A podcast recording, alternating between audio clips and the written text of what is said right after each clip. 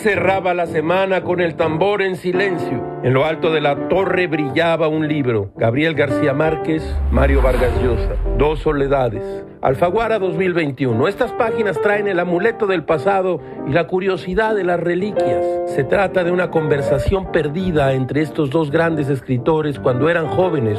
Ocurrió en el año de 1969 en Lima, Perú, cuando el boom latinoamericano los arrastraba al éxito a ellos y a otros escritores de primera línea. Cuando había más preguntas que respuestas. Hoy tenemos más respuestas que preguntas. El escritor colombiano Juan Gabriel Vázquez prologa este diálogo en el que dice, hay más lecciones valiosas sobre el oficio del novelista que en cualquier facultad de literatura.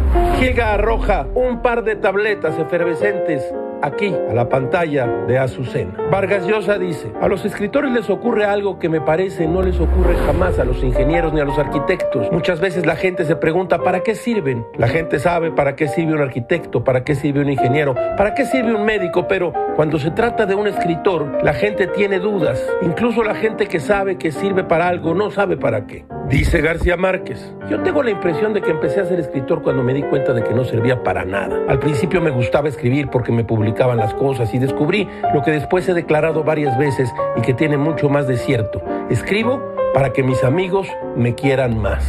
Todo es muy raro, caracho. Como diría el propio García Márquez, con el ejemplo de Julio Cortázar, nosotros creemos que la dignidad del escritor no puede aceptar subvenciones para escribir. Toda subvención de alguna manera compromete.